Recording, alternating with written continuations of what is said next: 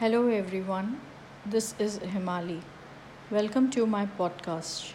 Today I have been guided to share the channel message on the soul. The soul is pure consciousness and pure light. Anything in between does not exist. If you say I am a being of light, you become a being and light.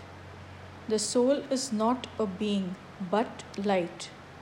Anything you add after I am, you become. The soul is ageless, genderless, formless. In essence, it is your true form. Ageless, genderless, formless. And your existence is nothingness. As you are nothing, and in stillness of your being, you become nothingness.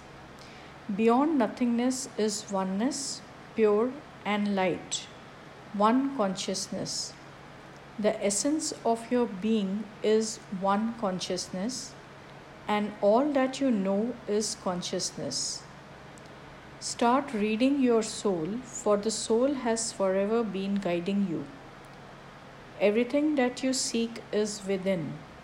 The moment you tap into yourself, there is then nothing but all that you are and all that you carry within you.